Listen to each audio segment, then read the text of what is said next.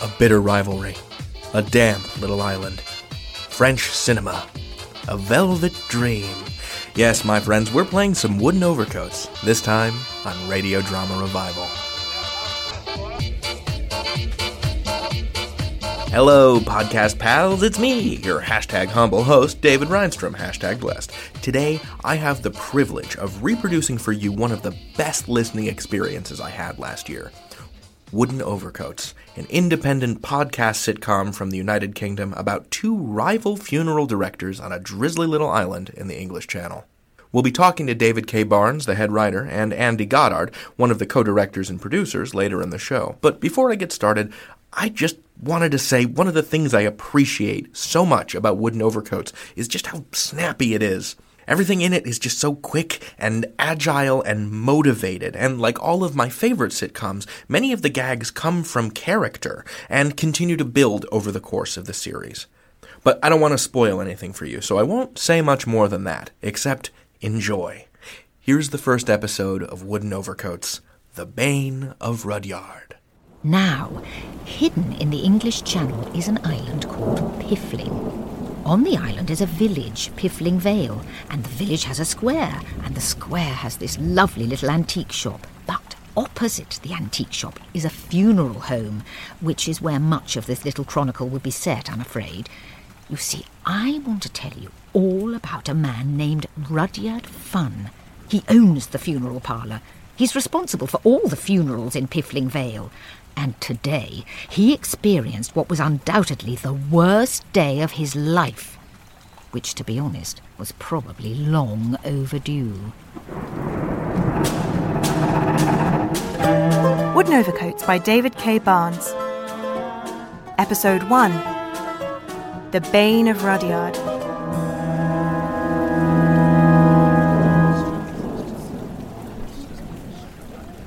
We gather here today to celebrate the life of Stanley Jessup Carmichael, who was taken from us only 5 days ago. It all began with a funeral. The antique dealer, Stanley Carmichael, whose shop was immediately opposite Rudyard's premises, had led a life of peace and ordered calm for some 89 years and been subsequently crushed to death by a granite sundial. I confess that I never actually bought anything from him. His price has been quite steep, actually, though I did have my eye on that sundial. I might still be tempted if it came down in price. Hint, hint.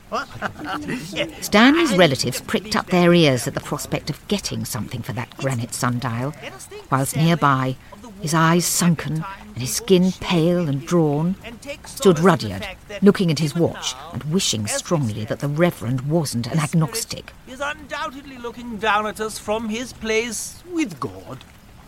Unless you don't believe in that sort of thing, which I won't hold against you. Mind you, God probably will, unless he doesn't exist, in which case he won't have anything to complain about, really. Reverend. Sorry, did somebody say... Reverend. Oh, hello, Rudyard. You're rambling. Sorry? You're rambling again. Oh, God, am I? Yes. I'm so sorry. Where was I? His spirit looking down on us from his place. From his place with God. Yes, yes, thank you. Right. I'm looking down at us from his place with, actually. But I don't suppose we could have a quick show of hands, could we? No, come on. If you believe in God, could you put your hands up? Can we all do that? Put your hand up if you believe in it. About half. What I might do is do the service twice. Well, we don't have time. Once with God in it and the other without. No, we're overrunning. Oh, I thought I might read out a few psalms. Which ones? I don't mind. I'd be happy to take requests if anyone's got any favourites. No. We're 16 minutes behind schedule. Nearly 17. Georgie, wake up! I don't want to. We need the coffin in the ground, now. Sir, it's a very heavy coffin. What's your point? I'm the only pallbearer. Oh, stop moaning. Put your back into it. Oh, fine. Do we have time for some funny anecdotes? Late as it is, and it's pissing it down, so no. Ruining everything. There you are, Reverend. You're losing them. Oh, I thought they were rather getting into it. Not him, you. Me. You horrid little man. Stop hurrying things along. Don't you know what a schedule is? So rude. This isn't my only gig today, you know. Got Mr. Askey to measure up in half an hour. He's not dead. Well, he doesn't look healthy, though, does he? Stop talking. We're trying to honour Stanley. Honour Stanley? You didn't even like him. How dare you? I noticed at the shop you slipped that carriage clock down your blouse when you thought no one was looking. And the dressing table. Oh, I knew it! Oh, shut up. Bill swiped the portrait of Ava Braun. Bill, I wanted that portrait. Oh, you can't have it. Oh! I'm sorry, Jerry, I just lost control. Ow! Oh, no, no, come, everyone. Stay calm. Jerry, put that shovel down. All right, Georgie, get the body in the ground. Sir, they don't look very happy. Of course they don't look happy. It's a funeral. Off you go.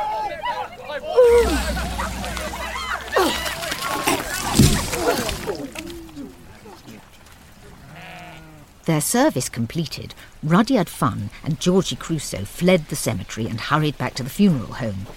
Established by local character and serial bigamist Gilbert Funn in the 15th century, Funn Funerals has always maintained a solid reputation for being the only funeral home on the island. Of course, it could be onto a good thing back there. You saw Stanley's widow. That sad old lady. Yes. When she took a swing at her son-in-law, I think she fell into the grave instead. I don't know if it was fatal, but it looked promising to me. Do you think we'll ever have a quiet funeral? Oh, asking for the impossible never helped anyone. People smiling, swapping funny memories. I'm just not sure that every funeral should end in violent conflict. Georgie, once you've been here a few more months, you'll realise that funerals will always end in bloodshed. There's very little that you or I can do about it. Now, go and get the measuring kit. I want to go to Mr Askey's and see if he's dead yet. Are you sure it's worth the bother? Oh, we've gone round every day for the last 6 weeks. I'm not giving up now. Hop to it. Yes, sir. Well, get me a dry jacket and another hat. Where's Antigone? Antigone! Now look here, yes? Stanley's widow! Ha! I knew it! No, nothing, sorry. We can fit her in at 6:00. Well, I'd leave her in the ground for the moment. It'll save time in the long run. No, she shouldn't have been brawling at her age. Of course I'd have fancied my chances against her. I'm 35 and she was 82. See you at 6. Georgie! Got a full day ahead of us. Where's Antigone? Try the mortuary. You in the mortuary, Antigone? Antigone, in the mortuary, Antigone? Antigone, are you in the... What? I'm back. I'd rather look at the corpses. Just rest in peace, mean nothing to you. Well, I don't hear the guests complaining. You got room for another? Is it Mr Askey? Not yet. This one's a bonus. That's Antigone, Rudyard's twin sister, despite being actually born 1 week afterwards. The poor dear had been diagnosed with depression within 20 minutes of being born, a world record, which gave her no consolation at all. So how was it today?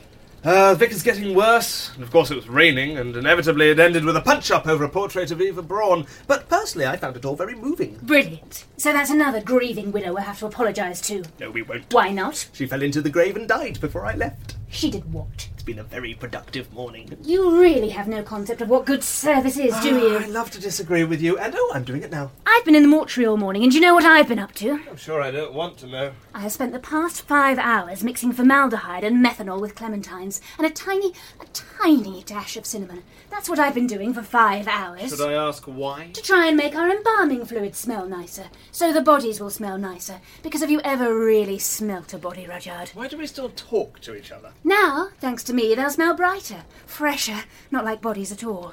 That's the sort of service I'm striving for, Rudyard. I want them to forget that the body is a body. Yes, that'll work. Our granddad's dead, but don't worry, because it smells like Christmas. It's attention to detail, Rudyard. It's how to run a business. You wouldn't know. We get the body in the coffin in the ground on time.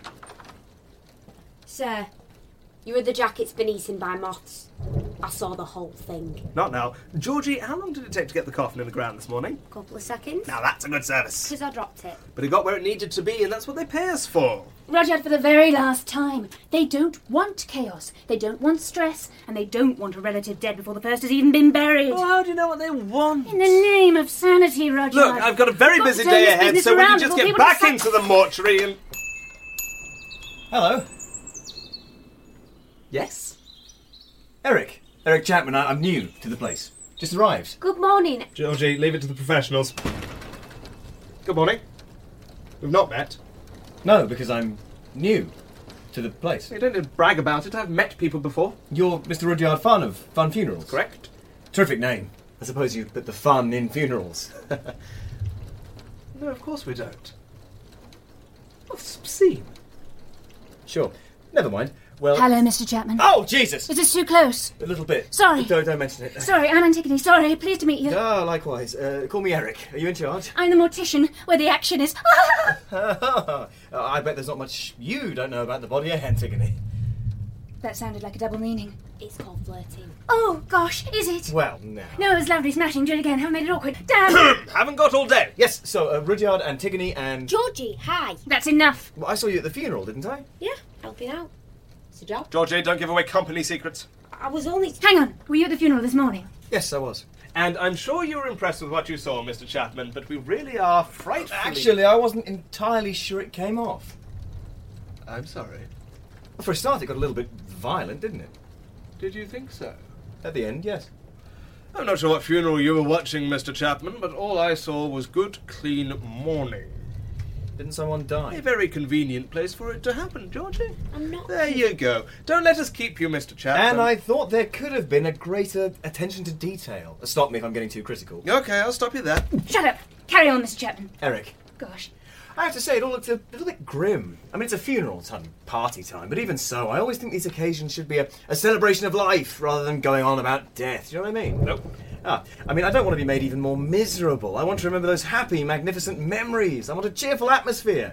Bright flowers, music, funny recollections. Sweeter-smelling fluids. Exactly. Fluids. I think they're very important. Sure thing. That's what I mean. Sorting out those little details, pushing the boat out, or the hearse out. It's just my 2 cents for what it's worth. Well, I don't know what planet you live on, Mr. Chapman, but... Thank you. We'll bear those things in mind, won't we, Rudyard? Over my dead... Smashing! Anyway, I thought I'd swing by. Oh, any time. Thank you. Any time at all. Yes. I was just swinging by to see the competition. Competition? Yes. You mean like a raffle? Well, not exactly. I hate raffles. It's a strange thing to hate. Anyway, I meant you lot. Funn Funerals, the local competition in funerals. You're an undertaker. Well, clients prefer funeral director. You're just visiting, though. Oh, no, I live here now. I'm setting myself up. Your own funeral home? Yeah, Chapman's. Not quite as catchy as Funn Funerals, but there we are. Where are you going to be? You know the antique dealer you buried, Stanley Carmichael. I'm just taking over his premises. Just across the square. That's right. Opposite you, actually. We'll probably see a lot of each other. Compare notes, swap stories, down the pub. Mine's a light ale, by the way.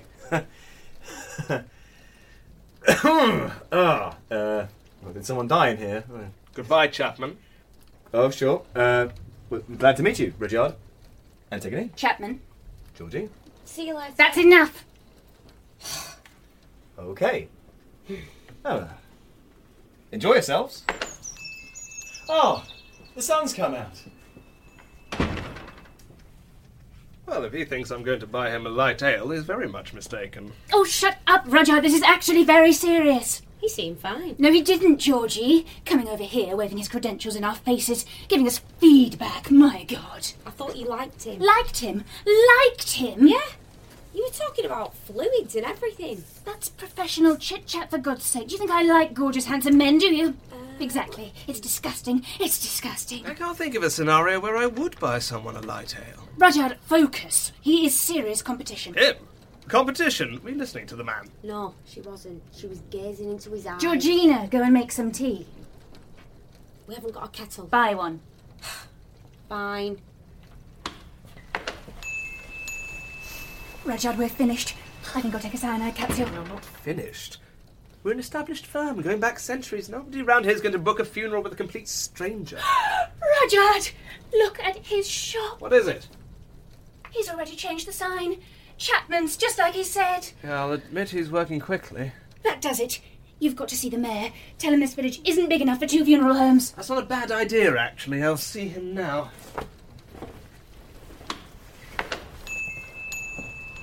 Oh, one day I'll buy an umbrella. Rudyard scuttled across the village square and up the steps leading into Piffling Hall. He was shown into the office of the Right Honourable Mayor Desmond Desmond, a man who felt that the most wonderful words in the English language were, "I'm sure it's going to be fine." Mr. Rudyard Funn to see you, sir. Oh, thank you, Marjorie. Your Worship, I really am most desperately sorry to... Where are you? Down here, Rudyard. Under the desk. Oh, just sitting here, you know, doing a bit of thinking. Big world out there.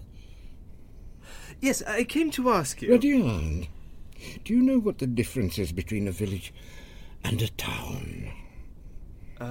Well, a town has a greater area. Yes. Higher population. Mm-hmm. More amenities. Ah, amenities, yes. A mayor. Yes, oh, God. Well, exactly, yes. I actually came to see you about... We have to do something with our lives, haven't we, Rudyard? Don't you think? Yes. I look at my seal of office sometimes and all my envelopes, and I read my name, and have I done enough, I ask myself. Am I even right honourable? Because I don't feel it. Well, to call yourself right honourable, you have to be a judge or a privy councillor. Really? I've got to change all my stationery now. You see, this is just the sort of thing I'm talking about. What have I earned? What have I achieved? God knows we have to try and justify ourselves somehow. I don't like the man across the road from me. Exactly. And then what with my sister passing the bucket last week? Oh, top drawer send-off you chaps gave her, by the way. Oh, thank you. Pity it rained. Yes, well... Can't help that. No. Or the ground subsidence... Still, we all laughed, seeing her flopping about like that. Anyway, do you know what I have decided to do, Rudyard? I am going to turn this village into a town. That's what I'm going to do. I mean, things must expand, mustn't they? Probably. Do you think so? Good. She used to say terrible things to me, my sister. I've got a problem, actually. Have you? Well, can I help? Because I'd really like to be useful. I think you can be. You see, Your Worship, there's this man. He's not worth it, Rudyard. Yes. What? No, I mean, this man is opening a new funeral home directly across the road from mine. Is that a problem? We can't have two funeral homes, can we? Can't we? Why not? Well, it would be ridiculous. Oh, I don't want to look ridiculous. Exactly. If we had two funeral homes, why not two fire stations, two hospitals, two mayors? Two mayors? Could it really get that far? I'd hate to speculate. Help me up, would you? Oh. Yeah. Oh. Yes. I think we had better stab this in the bud immediately. Thank you, Rudyard. Thank you, Your Worship. Get me out of the office, anyway. Out from under the desk. We won't talk about that. Marjorie, cancel my appointments for today. There aren't any. Thank you. Off we go, Rudyard. Upon arriving at Chapman's, Rudyard and the, until recently, Right Honourable Mayor Desmond Desmond discovered that the place was about ready to open. And it wasn't yet even midday. Rudyard braced himself for a sinister journey into the unknown. Wasn't this place an antique shop a few hours ago? I don't understand. Does he manage to do all this? Bit flash, isn't it? All these happy colours. Not a patch on your setup. Look, not a speck of dust anywhere. I mean, he arrived this morning. It has to be said, though, these sofas are very comfy. Is that a coffee machine? Yes. Does your place have one of those? We bought a kettle half an hour ago. Oh. Hi, sorry to keep you waiting. As you can imagine, it's all go here. Is that a lift? Mr. Mayor, it's a pleasure to meet you. Eric Chapman. There's some chocolate truffles in the bowl there. Help yourself. Ooh, lovely. Would you like the tour? I'd love to show you around. It's still not quite finished. Perhaps another time, Mr. Chapman. You've got a lift. No, I don't know quite how to say this, but... How to say what, Mr. Mayor? Well... It is very naughty of you to have done all this, isn't it? Is it? Without permission, I mean. You gave me permission. Did I? I mean, before I came here, I was calling back and forth with your people and everything got sorted and, where are we? Here we are. Look, there's your signature. Yes. The smiley face in the O there, it's definitely mine. You must understand, I don't always read everything I am given. I am usually kept very busy. I'm sure. Don't worry about it. What do you think, Rudyard? It's a really nice lift. Oh, thanks, Rudyard. Yes, well, even with all this, I mean, I am the mayor, aren't I? And I have the perfect right to change my mind. Oh, do you not want me here? Oh, no, it's not that, but, you see, it's just that, well, Rudyard... Sorry? Yes, now look here. Yes? We've already got a funeral home. Exactly! We've already got one. And with the best will in the world, we can't have two funeral homes, can we? Why? Because, well, then you see, we'd apparently have to have two hospitals. Do you see? That's a great idea. Is it? Oh, well, good. I'll get on to that. Oh, brilliant. But, no, nevertheless, a village just can't sustain two funeral homes, can it? You could be right there. Could I? Told you so. But you know what could sustain two funeral homes? No. A town.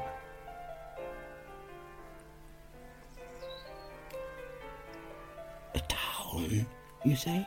No. Now, don't get me wrong, this is a great village, but I think it's going to be an even greater town.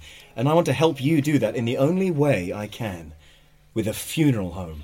Can I ask a question? Go for it. If we had two funeral homes, would we need two mayors as well? No. That's ridiculous. Oh, excellent. In that case, I hereby pronounce this funeral home open. What? What are they doing there? Oh, we're taking advance orders. It's just a service we provide. Well, I won't take up any more of your time, Mr. Chapman. Oh, please, Mr. Mayor. It's Eric. Ah, best of luck, Eric. If you're ever at a loose end, do pop by the hall. Sometimes we have movie nights. Oh, remember that. And if you need our services, it's on the house. Oh, tremendous. Looking forward to it now. No, hang on. Glad to have you here. Mr. Mayor? Oh, no. Call me Desmond. TTFN. I'll catch you later, Desmond. Shall I leave the doors open? Oh, if you would. Rudyard, I'm sorry I can't stay and chat. Can I get you anything? Oh. I know what. Make yourself a coffee. Ooh. I better see to that queue. Enjoy yourself. Don't forget the truffles. Good morning, ladies and gentlemen. Afternoon now. I'm delighted to say welcome to Chapman's. And remember, we put the fun in funerals.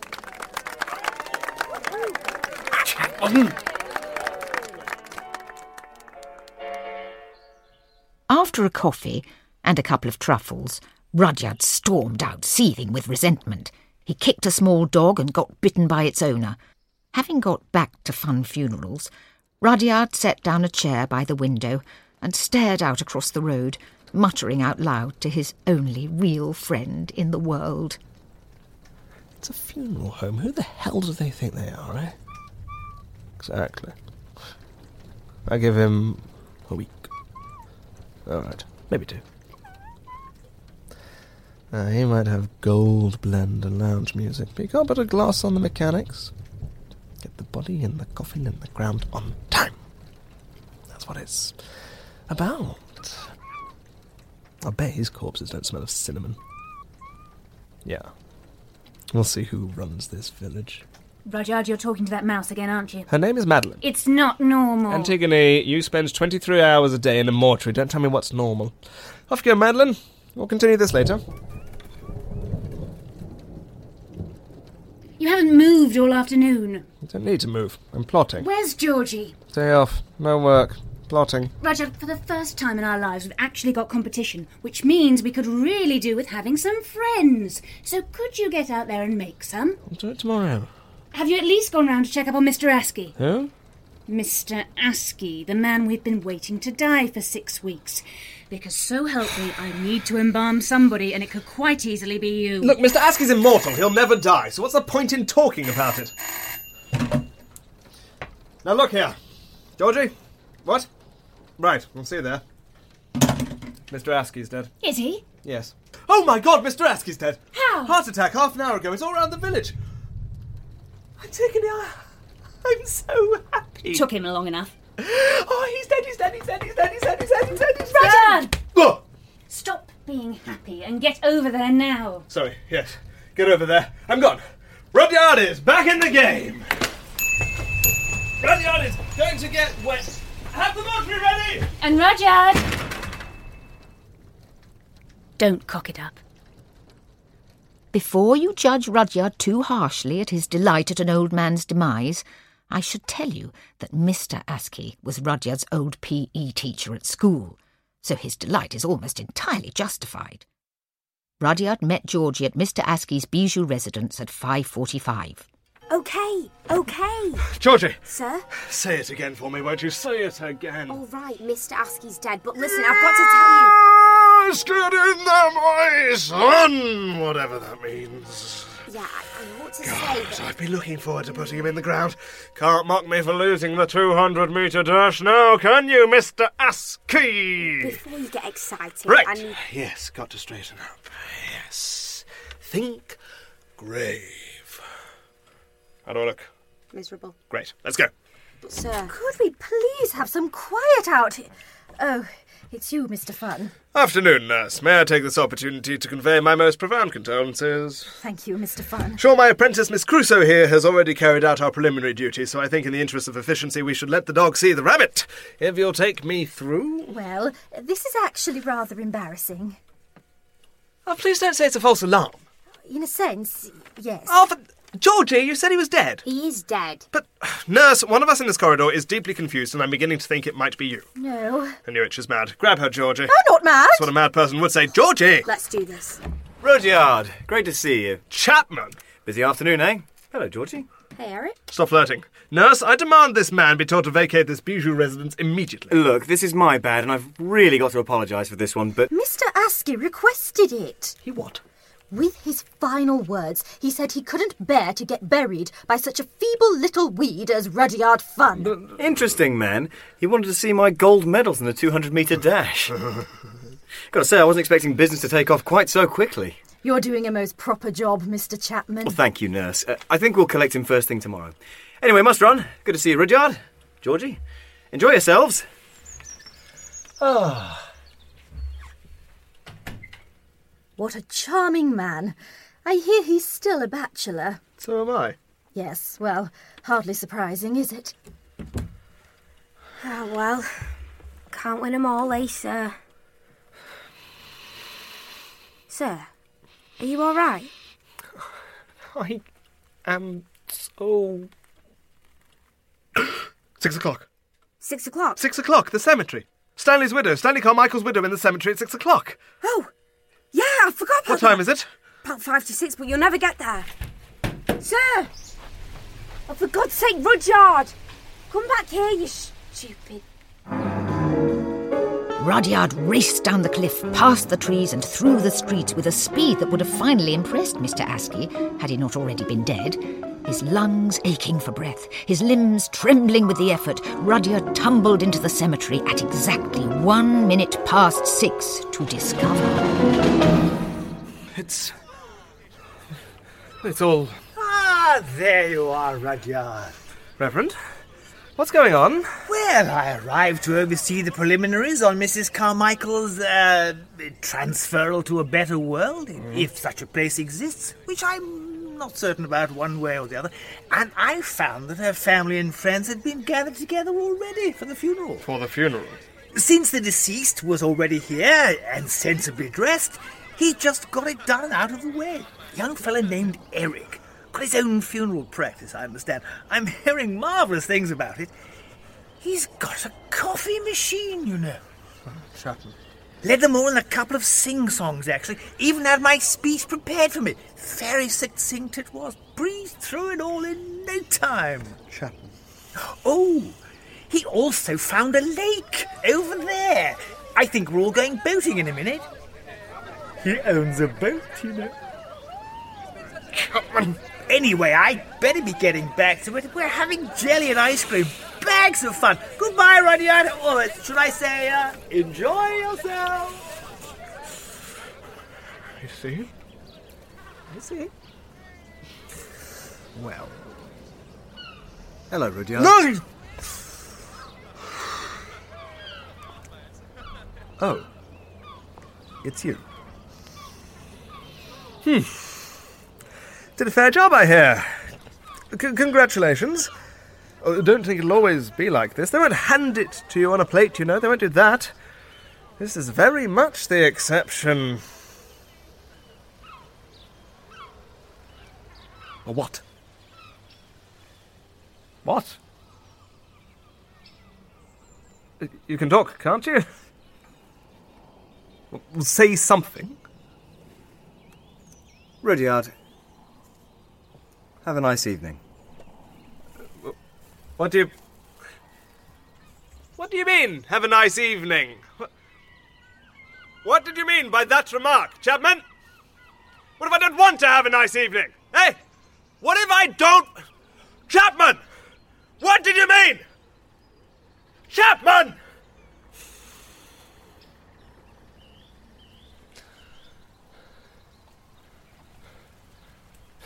Chapman.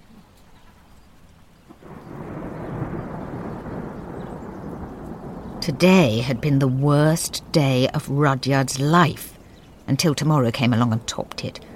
I was there to jot it all down, from first-hand observation, and a little bit of gossip I picked up later. And, of course, being his only real friend in the world, Rudyard tells me everything. Oh, my name is Madeline.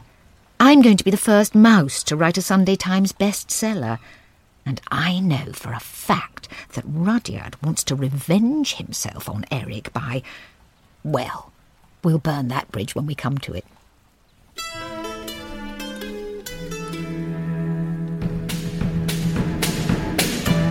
The Bane of Rudyard was written by David K. Barnes and featured Felix Trench as Rudyard, Beth Eyre as Antigone, Tom Crowley as Eric, Kira Baxendale as Georgie, Steve Hodson as the Mayor, Andy Seacomb as Reverend Wavering, Ellie McAlpine as Marjorie, and Belinda Lang as Madeline, with additional voices by Pip Gladwin, Sarah Burton, and Max Tyler. Original music composed by James Whittle. The programme was recorded at the Artspace Studios by Tom Gilliarin and was directed and produced by Andy Goddard and John Wakefield.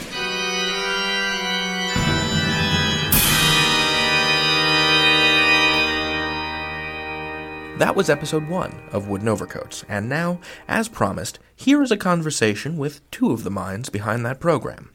Head writer David K. Barnes and co-producer and director Andy Goddard. Whenever Andy and David talk about someone named John, they're talking about John Wakefield, the other producer and director of the show. All right, here's our conversation. Andy Goddard, David K. Barnes, welcome to Radio Drama Revival. Hello. It is a pleasure to have you on. Thank you very much. It's a pleasure to be here. Oh, it's well. Wonderful. Oh, it's wonderful. Lovely. How did the two of you meet? How did the two of us meet? Well, the great fixer... That is Felix Trench, I think. He's the lead role in the show, Rudyard Funn. Mm. And he sort of knows everyone in fringe theatre in London. Yes. He's an incredibly gregarious man and seems to have, thrown the line out to everyone that we know, at least. And I met Felix at a immersive production of Emma. That was set up as a singles night, and I went with my girlfriend at the time, which is obviously a poor call in terms of going to a singles night thing. We kind of wrecked the theme, especially as they picked us as the volunteers, and then paired us together again, which was fortuitous, of course. But then Felix was there at the end, of course, and I think it was either Beth Eyre or someone else in the company who then went, "Oh, you want to do radio drama? This man is a radio producer." Yes. Link, go. I mean, Beth Eyre was... Yep. She was Antigone in I mean, I think we should state to the listener at home that Felix Trench is very much an eligible bachelor for all those who enjoyed his voice. We'd like a little bit more of that. Do contact Felix Trench. He's available. For weddings and bar mitzvahs. I knew him from quite a number of... I met him in 2006, actually. I went to Edinburgh to university, and I went to the local theatre company, and he was the very first person I met there. I met him in the box office, and I just done a workshop for writing. I thought, this is a lovely place, and I went out to the place, and I said, do you have a phone number? And this says what the sort of chap Felix is that rather than just write down the number on a piece of paper and hand it to me, he created, in the space of 10 silent minutes, he created a little matchbook made out of paper and card and wrote down the phone number on it. And I just sat there watching him with dexterous hands making this in silence for 10 minutes, and he just handed it over and gave me a little smile. And I thought, one day, sir, I shall live with you and write you a sitcom. And lo and behold, many years later, we've got it going. And so, yeah, Felix and David lived together, and I'd been working with Felix on a number of various projects, and so he sort of collided me with David in his, you know, talent petri dish, as he does. Or living room, as we also call it. Living room, yes. Sorry, I always get this confused. So my understanding of how the show began, how the pitch began, is that Felix Trench encounters Tom Crowley on the Golden Jubilee Bridge over the Thames, and somehow there is an interaction on this bridge that generates the setup for two competing funeral home directors. Very, very, very nearly. The story you have of the two of them meeting, it's a very, very romantic story. And of course, Tom Crowley and Felix Trench are two deeply romantic men. But I believe it was actually Felix was by himself crossing a bridge. And suddenly came up with the idea halfway across and rang up Tom Crowley, who wished he'd been there on the bridge, of course. As I said, two deeply romantic men. You are killing the magic. And he called up, came up with the idea and said to Tom, this is really lovely. They had a chat, and then I was, one day, I was sitting around at home in my dressing gown. I'm not in my velvet jacket at that stage, sadly, for this story. And Felix said, we've got this idea, would you like to turn it into a sitcom? And I said, yes, I'm definitely not in work right now, and I need work. So, and he went off for a shower and came back, and I'd come up with a pilot. I mean, we often do that. I mean, he comes up with an idea. But, you know, we're very open, flat, sitting around our dressing gowns, having showers and all that kind of thing. There is a slight intermediary step that doesn't get said that much to this one, where it was actually Felix and Tom went with me on one of our days that we call Best Day Ever, where we go out in my car with a recorder and go and do something in the countryside. And this one was for one of Felix's plays called Radio Man that Tom was directing, which is a one-man show based by a canal path. So we went off to find a canal path, and we found one under a flight path. So it wasn't that successful a recording. Yes. But on the drive back, they told me about this idea for a kind of Chaplin-style short film thing. Yes. Called Wooden Overcoats, about two rival funeral directors. Mm.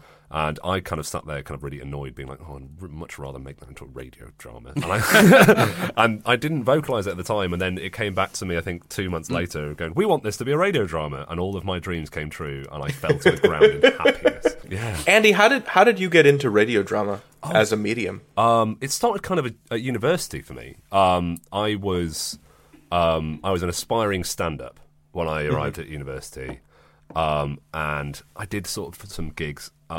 And up in Sheffield, like there's a small scene. That's where I went to university, up in Sheffield. And there's a kind of circuit, but it's all very expensive, and only about 10 people see you, and only about 3 of them like it. And so I kind of got into making radio sketch comedy for the student radio thing.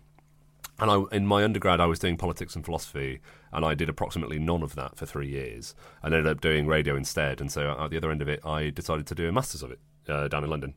And that's sort of where I met everyone and how all this sort of got rolling. One of the stated influences of the show is Steptoe and Son, which is better known to Americans as Sanford and Son. Yes, you had your own version, and I was doing a little Googling, and I found a 1964 episode of Steptoe and Son called The Wooden Overcoats. Indeed. In which Harold brings home a cartload of coffins. Yes. In fact, that was there was no direct. It's only after because the title Wooden Overcoats came. The title Wooden Overcoats came from we were just sitting around and had a long chat about what to be called the series. I mean, I just looked up slang terms for like coffins and funeral terms, and Wooden Overcoats came up. But when you Google us for a while, one of the first things you found was that episode of Steptoe and Son, which was quite nice to me because, as you said, Steptoe was a big influence. And for those who haven't seen it, Steptoe and Son, the UK version, I think Sanford and Son's very similar. It was about two, I think fair to say, junk dealers who lived in London, poverty-stricken, and you have a father and a son who hate each other, but owing to circumstances have to live together, and they sort of love each other, but they would never say so. And it's horrendously bleak. They have lots of arguments, they don't like being together. And it's a lot of it is about Harold, the younger, the son, and his desperation to get away, to make something of himself in the world. But circumstances always hold him back. And yet, after all this, it is very, very funny. And I was drawn to this from quite a young age and thought it was very funny, but also very sad. And I really loved how comedy could do both, almost in a heartbeat. And the writers, Ray Galton, Alan Simpson, were absolute geniuses, still alive as of speaking, still alive today. And one of their earliest work that is very famous was radio sitcom called Hancock's Half Hour, which is one of the earliest British sitcoms ever made, and a huge influence on me for writing Wooden Overcoats. So, David, there's this article that you wrote about how to write a sitcom, yes. Seven steps to write a sitcom. That's up on Medium right now. And I will link to that when the episode comes out. But I wanted to talk to you, without giving too much away, about how season one of Wooden Overcoats develops. Can we talk about your theory of limited character development? Why do you think development is important, but how there's a point that you shouldn't breach? Yes, certainly. I think when it comes to sitcoms, it's usually been sort of a traditional view that you have your situation, you have your characters in it, and the challenge is to come up with as many variations upon that as you can to fill up a number of episodes. Perhaps somewhat easier in the UK than the US, because our seasons are usually 6 to 8 episodes, and of course America quite often you're looking at 20 episodes, quite a lot. But to find those variations. But, of course, if those characters end up developing so much that they then think, it's saying Steptoe and Son, for instance, if the son goes, you know what, I am going to branch out, and then leaves, your sitcom's ended. Right. And so it's very important that your characters can't develop so much that they then just leave or change so much that it breaks the series. But, of course, it's very satisfying to see people develop and grow. If people don't change, you get a bit bored. And so it's always interesting to try and find that bit in the middle, to try and develop characters so that they come up with new characteristics and they learn from mistakes and they change a little bit, so that we're always with them.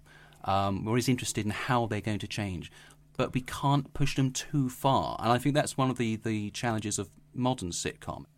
And I was wondering about Eric Chapman, because as we learn, or as is hinted at throughout the series, Eric Chapman has a dark past, some kind of mysterious secret that he is loath to convey. And I was wondering if you could tell me whether or not Eric Chapman is an assumed name, because he's so bland and so perfect that of course he would just choose, yes, my name is Eric Chapman. I am a human being. I am perfectly normal and ordinary. That would be a wonderful twist, which David has just written down secretly under the table. That's it. I mean, I think for me, I came up with the name Eric just because I think it's a reassuring name, Eric. You just hear it and you think, I trust somebody called Eric. And then my flatmate came up, Chapman, that's really happy and lovely. I went, Dad, thank you, I will steal that. Even though it's the name of loads of murderers. Because I thought it might have been because he killed John Lennon and he just wanted to implant the idea that he might be a killer. Yeah, well, that's his backstory. Eric Chapman's father was the person who killed John Lennon. I don't think we can run with that. That's far too bleak for this. That is too bleak even for this. Yes. Yeah. So I understand you're involved with, Fringe festival actors, and so I understand where you picked up a lot of people of a similar age cohort to you. But how did you pick up, Belinda Lang and Andy Seacomb and Steve? I'm blanking on his last name. Steve Hodson. Yeah. How did you pick up those actors? Stance, really. I mean, essentially, we went quite. We went aspirational in our casting. We sort of we spent a long time deliberating over who'd be good for what part and whatever, and then we sort of went, okay, who can we get that we know to do these parts? I mean, Belinda Lang, obviously wonderful actress. She was in 2.4 Children and all sorts of things. And basically, a couple of months before we started production, had been doing a little bit on a show called Citizen Khan, which is a British sitcom. And she was guest starring in that episode, and there was quite a long lull in the day where the actors were basically sitting around while there were some rewrites happening. And it happens all the time on British sitcoms. It's nothing particularly extraordinary. And I ended up just sitting down and chatting to Belinda Lang because she's just, such a wonderful motherly figure in any environment. And basically, I ended up steering the conversation to, I do radio drama. And essentially her daughter did the same master's course as me. And she'd done a lot of things for free for goldsmiths over the time. And so when it came round to who can we get for this, and I was like, I can get Belinda Lang. We can get Belinda Lang to be in this. Because I only met most of these people, I only met them sort of briefly, usually like once over the script. I remember when we met Belinda, she was... originally, we were just going to get her to do the narration, and so we came up with cut-down versions of the scripts with just the narration bits. And she said, what about the mouse squeaking? I went, we thought we'd probably get someone else. And, you know, and then she suddenly said, "Oh, but that's a vital part." And she was obsessed about wanting to do the mouse squeaking. About a quarter of an hour at the end of the recording, I remember just sitting there with Belinda Lang, doing lots of mouse squeaks, just over and over again into a microphone, thinking, "Good heavens, how have we managed to make this happen?" Yeah. Have you conceived of any plans for season 2? And if so, what can you reveal? Oh, what can I reveal? Well, certainly, yes. We've it's at the moment. It's because season 2, we certainly announced a desire to do it a while ago. And at the moment, it's something which we're still looking into how much we can, and I think we're still having chats on that. But at the moment, I am sort of in anticipation shoring up ideas and speaking to other writers, and I think we will hopefully be expanding the writing pool. In fact, have more writers involved. There are a few, of course. There are a few. Basically, there are the characters as they developed during season 1, and I won't spoil so much right now, so people can get. But they reach a certain point. The characters are in a different sort of attitude to each other by the end of season 1 as they are at the beginning, and we're going to carry that on. It's very much a series that every episode is a self-contained story, but if you listen to them in order, you really will get a lot more out of them in terms of the characters and how they're changing and extras of running stories. We're going to push some of those. We do have little storylines, extras or plots. Most of them, annoyingly, are in reaction to events during the end of season 1, so I can't mention them here. But we've all the characters that people like in season 1 will be hopefully returning. We've got. No, I really want to answer more of that, but it all spoils different plots for us. I'm wondering, will there be new characters? Yes. Yeah, it'll be because one thing we enjoyed during season 1 was just what we did with the writers. As I said to them at the very, very beginning, they had the episode 1 script, and that's all they really had. And we had a big chat about what we want to do, and then they went off to come up with ideas and characters. And I said, if you come up with characters, throw them in. You know, at this stage, I have no real rules on this island and what's on there and the boundaries. Just throw whatever you like into it, and you know it will just stick like a big sort of Katamari. Just throw it in there, and it'll stick together. And it will be the case in the second series as well. Characters we'll bring back if we can. Certainly the mayor and the reverend. We've got lots of lovely things in store for them because the actors are so wonderful. And there's a character who comes in toward the end of the season who is, I can't say this, it's just a nice thing, is a sweet shop owner / policewoman. She's the chief of police as well as a sweet shop owner. She's a lovely character. She shows up in it round about episode 6, and we'll hopefully be bringing her back as well because she's a wonderful character and she sparks off very nicely with the others, but we will be creating new characters. We'll be developing the ones we've already got. I think yes.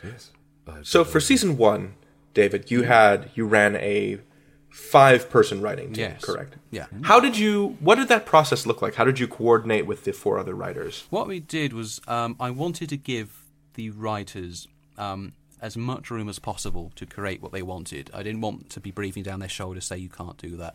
As I say, at the beginning they had a pilot script, which we made just to episode 1, and we had a big meeting, and we just threw ideas around of how the characters could change and different plot lines, and they went away, and they'd come up with their ideas, they'd send them to me, and we'd have a chat about them. They'd go away, do a first draft over a few months, send it back, I'd look at it, and it was just a series of they would give me what work they had, and I give them feedback. And after a while, it got to a point where I would then say, right, I'm going to edit all these scripts. I've got 8 scripts here at this stage. 4 of them are mine, and we've got all the others.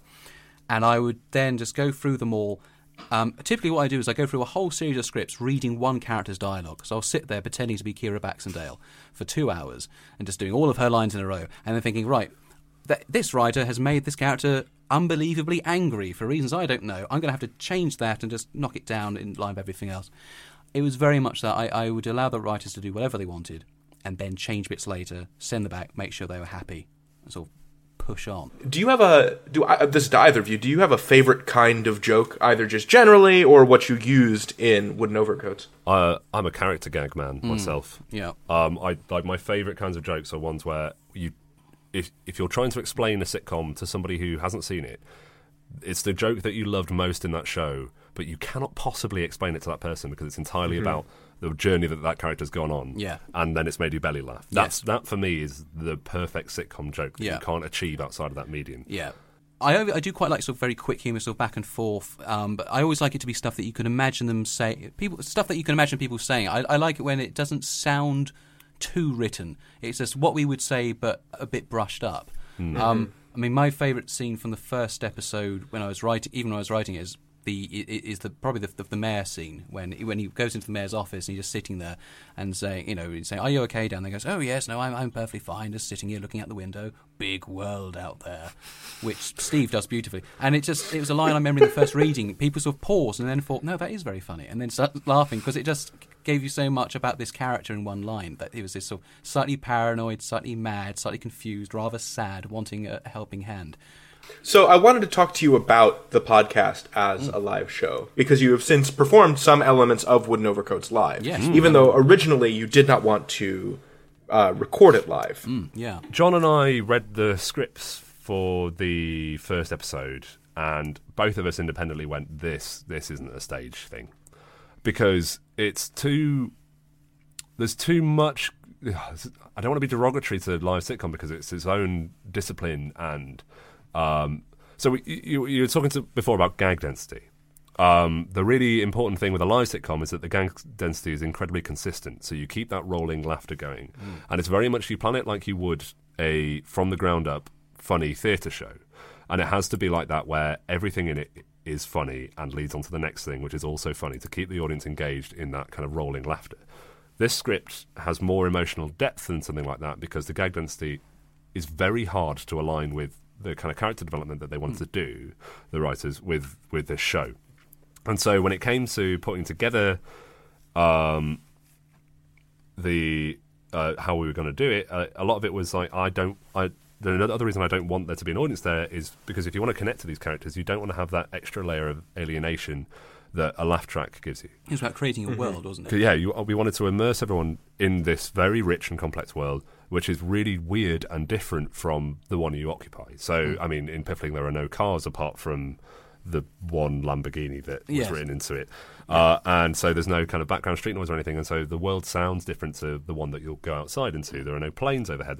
And so you have to build this world through sound design for people to be immersed into. And if you then put that in the context of an audience, then you lose a lot of that. I think the scene at the end of episode one where the people are having a lovely time at a funeral, and then Rudyard's by himself, and then Eric appears and then sort of walks off. Yeah. And you have like the sound of people having a nice time, and you have like the weather atmosphere, and then Rudyard's sitting there yelling by himself. It would be so much less rich if it were done live. You'd have to rewrite. Indeed, when we did it live, we did rewrite that bit to make it a bit faster, because it's so beautifully pasted for the direction of the acting and the production value for the podcast. When we did the live version, I sped it up a bit, because I thought, we do need to, as Andy said, you need to sort of keep things moving rather more. So you can't dwell on those, and you have to sort of find the comic moments to pull those out a bit more. Yeah, and we wanted to you did the recording process over 4 marathon days, right? Yeah. Is what that was a big one. I imagine. So that was, again, quite a boring, run-of-the-mill reason, which was money. Yeah. Renting a studio for 4 days when you are an unknown company without funding or anything like that means that, that was about as cheap as we could possibly do it without sacrificing sound quality. We wanted a really, really professional-sounding product, because otherwise there's no point in having all of these writers and this cast involved. So we wanted the best studio we could find for as cheap a price, and so it ended up meaning that we just had less time to record it. Yeah. But I wouldn't have asked for more time at the end of it, because it created an amazing atmosphere where there was a continuity with the main actors, particularly, where they were very kind of immersed in their roles over the period. And especially with the more frenetic scenes that worked later, the kind of creeping madness that working that hard for that period of time gives you. Yeah, the characters do get a bit more, especially Rudyard gets so wound up as the series goes on, he's on the point of mania. That was very much mirrored by Felix, having to do all those maniac scenes 4 days on the trot. By the end, he was just mad by the 4th day, and it's in there. It's in the performance. I felt a bit like Hitchcock making someone do 100 takes to get there. Throwing birds at them. Yeah. Of course I'm not. I'm just a man with not enough money to pay people properly and give them enough time to do it. But it worked out. So of course there's the weird sort of paradox that every scene that's meant to be in a huge outdoor space ends up having to be done in a tiny, tiny, boiling hot room. The dead room. It was. And so you've got like, it's an outdoor, so all the scenes which are in an office are 2 people talking. You've got bags of room. And then suddenly, we're outside in a funeral. We've got 9 actors. Let's stick them in a space suitable for maybe 1. and then close the door on them and keep them there for a long, long time. I mean, that drives hysteria up, which is useful because then we use that. Andy, you wrote an episode. You wrote an article on Medium also about producing the audio drama. Yeah, I was wondering if you could talk very briefly about how you had a physical series of sets within this. Recording space. So this is a idea pretty much lifted from the way that the BBC does radio drama, where they literally use 6 different studios that are different sizes and different kind of densities of wall, and you can lift up panels in the floor and have different things to walk on and all that kind of thing, and it's amazing, and it costs so much money to use. And so John and I wanted to recreate that kind of thing, because there is a real significant difference in the audio you get back when you simulate a room than when you basically have it. And so as much as a dead room is really handy for if you just need to create a space which there's no way you can make the set for, and for outdoor scenes, there wouldn't be as much of a signature sound to the way Funn Funeral sounds as opposed to the rest of it if you didn't have that set built there. And so what we did on the day, it was the Sunday before we started recording, because the engineer let us in the evening before. We went down and set up these these sound screens, which were mostly kind of either wood and glass or baffles, which are kind of cushioned surfaces, like if you know, like pin boards that you have in school where you put up notices. They're a bit like that, and they kind of absorb sound and stop the reverberations. Whereas the wooden reflector surfaces, it bounces off them. So if you have like a dusty old wooden room, you're going to need a lot of hard surfaces to make it sound like that. And so Funn Funerals is essentially just a load of wood and glass, and as many hard things as we could find put into one space, with a baffle behind the microphones just to make sure it didn't sound like a cave. And of course the actors could then walk around. Yeah. I remember you sort of actually directed it almost like theatre. Yeah, yeah. I tend to do location recording when I don't have a budget for things, and so I kind of treat the microphones like a camera, so to speak, and so I do the blocking so it comes out in the stereo spectrum where people are in the space. And so in Funn Funerals I was going, so you know that bit where you go over to the table and you pick up the phone, you're walking from here to here and it's going to sound like that, and you're going to move around the space. So I wanted to talk about the position that Wooden Overcoats occupies in the podcast space right now. Because, first of all, there aren't a ton of podcast sitcoms, and there aren't a ton of independent audio fiction podcasts coming out of the UK right now. Like, in the United States, this isn't so noteworthy because we haven't had publicly commissioned audio theater made in this country since maybe 1981. But I think... how many other companies you know are going independent and making their own independently produced and financed radio dramas like you are? 2 or 3. It's like us, Man by Cow, which is sort of almost more of a sketch type thing. Strangers in Space, which is 2 really famous children presenters from the 90s making a sitcom with an old Doctor Who companion. Yes. And then I guess there's the Beef and Dairy Network, which is 1 guy. He's amazing, by the way. Look up the Beef and Dairy Network. It's a fantastic comedy podcast. But we sort of approach it from the same sort of angle as the kind of establishment BBC methods, like doing them in big studio things with casts. And certainly someone like Strangers in Space, they're looking at funding as they go. And so they spread it out over a very long period of time. It takes a long time for them to come out with a new episode because they need to secure the money. Whereas we just went, we're going to make it all and then worry about that later, because we're mad people. A lot of podcasts are sort of done in a way that you can sort of make an episode every, if you want, every week or sometimes every month, whereas Wooden Overcoats, for season 1, it took 6 months to write the scripts. During that time, of course, there was lots of casting and lots of production things happening, but then you have like the recording over 4 days, then a month or so of putting it all together, sometimes as the episodes were still being sort of released. Now, it's a long production time. Yeah, yeah. But then that also gives you the depth of quality of the world and, you know, and very detailed stuff. Hopefully, yes. It's certainly what we're attempting. But, yeah. And we're going for that kind of high-ticket value thing that you'd expect. The thing that we're most proud of with the reviews, certainly as producers, me and John, is when you get things back saying, like, you know, it's as good, if not better quality than the thing you tend to get on Radio 4. But can we talk about the commissioning process a little bit? Because because I know very little about it. Sure. And I think people outside the UK also are not especially familiar with what it takes to get something commissioned by the BBC. I mean, many people in the UK struggle with that very same thing as well. It's a very single channel kind of thing. Certainly for radio, there is a comedy commissioner, there's a drama commissioner, and there's a kind of factual content commissioner. They have other people working for them, but really the buck stops with those three odd people. So if you want to make a Radio 4 comedy, you have to pitch something to that person at the time of year that they say that they want it. So, interesting. Yeah, so we have a, for comedy, which is one I know best, I don't really know the drama one very well, you have a spring and an autumn commissioning round. So twice a year you get to come with your ideas and pitch them, usually on spec rather than with a script, because they'll like to be involved in the writing process. And then there's three rounds after that. You sort of go through a, are we even vaguely interested in this round? And then you have a, we are interested in this, where do you want to go with it? Let's develop it a bit round. And then you have a, are we going to make it or not round? And so along that process, there's a lot of ways that it can go wrong and can get dropped, and it's all very complicated. And there's an enormous amount of talent going for not actually that many slots are available. And the BBC, as is their want, tend to prioritise these, you know, the bigger establishment comics, because there's a kind of conventional wisdom that this kind of medium is dying out a bit, and so you need to have those big names in there to keep it going. What is the most unexpected sound effect that you, or what's the most unexpected material that you use to generate a sound effect during the course of your career as a producer, or during career as a producer? I'd say my favourite one that I've ever done that I can probably send to you.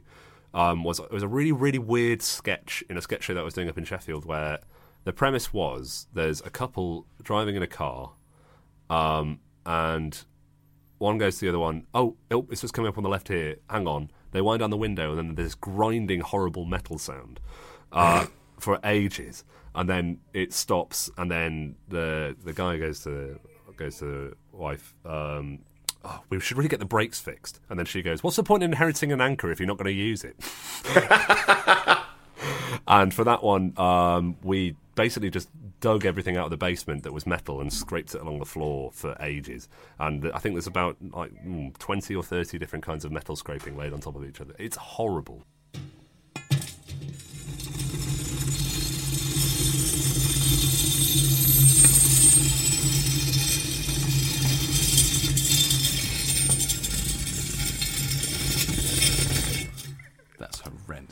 I'm trying to think of one of the more fun ones from Wooden Overcoats as well.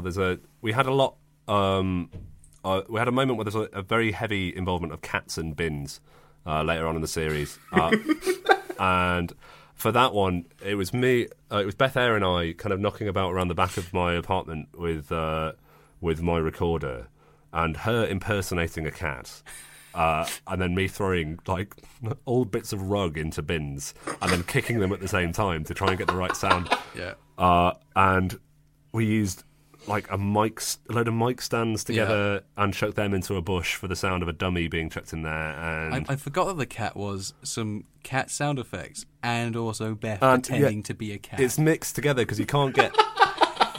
Like, unless you actually manhandle a cat, you can't make them act, and we didn't have the budget for an animal wrangler.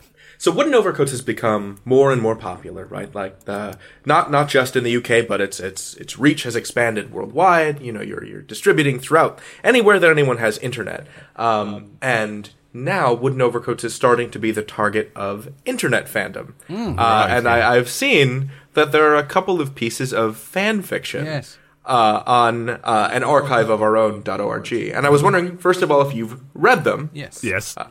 And what does it feel like to read fan fiction set in a canon that you yourself have created? It is astonishing. I mean, we don't want to say it because we don't want to scare people away from doing it, because it is lovely. I mean, it does come up and we see it's been done.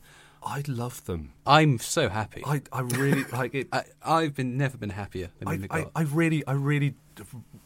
If anyone who really loves Wooden Overcoats and writes those is listening, keep doing them. Yes. They make us so happy. Yeah. I mean, some of them are odd. Yeah. But that's fine. I mean, they have to live in their own universe and do their own things. Yeah. not the writers, as in when they create new content for it. But what I've been really excited by is how when people writing fan fiction have really just drawn upon traits in the series and written stuff. You think, I can see those characters saying this is just very much at home in what we've been doing. Yeah, there's one where someone's got the voice of Madeline absolutely perfect. Oh yeah, I can hear in my head Belinda Lang saying it, and they've written it almost like a chapter from Madeline's memoirs, and it's brilliant. And that people have done drawings of what they think the characters look like. I love those. That's really that's it. Just suddenly it pops, and it's a slow trickle so far, but it is a wonderful. I'm just so excited to see these characters suddenly develop even more in the mind, because it shows that people really like them. You only write this fan fiction if you really like the characters, can see more stuff you can do with them. And there's one that's really amazing where they've added a school to Piffling. There was a school in it anyway, I think, that's referenced at some point. I don't think there even is, actually. Maybe it was in a previous draft or something, but there, at some point... No, because when Rudyard and Antigone are talking about their childhood, it's mentioned that there is a school there. Mm. And they've picked up on that one thing and then made this sort of the way Piffling classes would work, which kind of makes sense within the universe. Yeah. And in that same one, they've also named the street that Funn Funerals is on, which we haven't done. No. And added kind of more geographical dimensions, like round the corner from this place was this place, which is like the mayor's office, and it's like, that is broadly where we thought it was. Yeah. That's amazing that you've picked up all this stuff from it. It has inspired me to... one thing I'd like to do, we're still looking into if it's going to be possible. I would love to make it possible to do is for writers around the world to submit some material, short bits of material, that we could then record with the actors later on. It's still something we're sort of really working out if it's going to be possible. I'm having a tiny heart attack with you saying this on record. But it's a dream of mine. This is not being running past the production team, but I would, if it were possible. It would be my dream always, David, to make your dreams come true. I think you can probably say that we'd like to do that at some point. That would be great. That is something that... If it never happens, it's because it was either too expensive or we didn't have the time. Andy, David, thank you so much for appearing on Radio Drama Revival. This was an absolute pleasure. Oh, thank you. You are welcome so back anytime at all. Oh, this has been lovely. Yeah. Please invite us back on shows that we have not even involved with. We'll sit there and talk to you with them. Thanks so much. It's been lovely being on the show, and I hope to see you again soon. Thank you very much. Do some lovely things today. If you're looking for suggestions for lovely things to do, may I suggest the following. Number 1, start following Wooden Overcoats on social media. They're @OvercoatsWooden on Twitter. Number 2, support their show by going to woodenovercoats.com and clicking Help Us Make More. And number 3, listen to the following credits because this episode of Radio Drama Revival is over. Our theme music comes to us courtesy of DJ Stranger Danger, whom you can find on SoundCloud. You can follow us on Facebook, Tumblr, Twitter, and via GPS. There is an RFID chip that Fred embedded in my thigh, #blessed. If you're so inclined, you can support our show by setting up a sweet monthly donation on the website, radiodramarevival.com. It'd put a smile on this old mug. The show this week was produced by Matthew Boudreau and yours truly, with production assistance and research from Monique Boudreau and Heather Cohen. Our executive producer is Fred Greenhalgh. I'm David Reinstrom. Goodbye, and happy listening.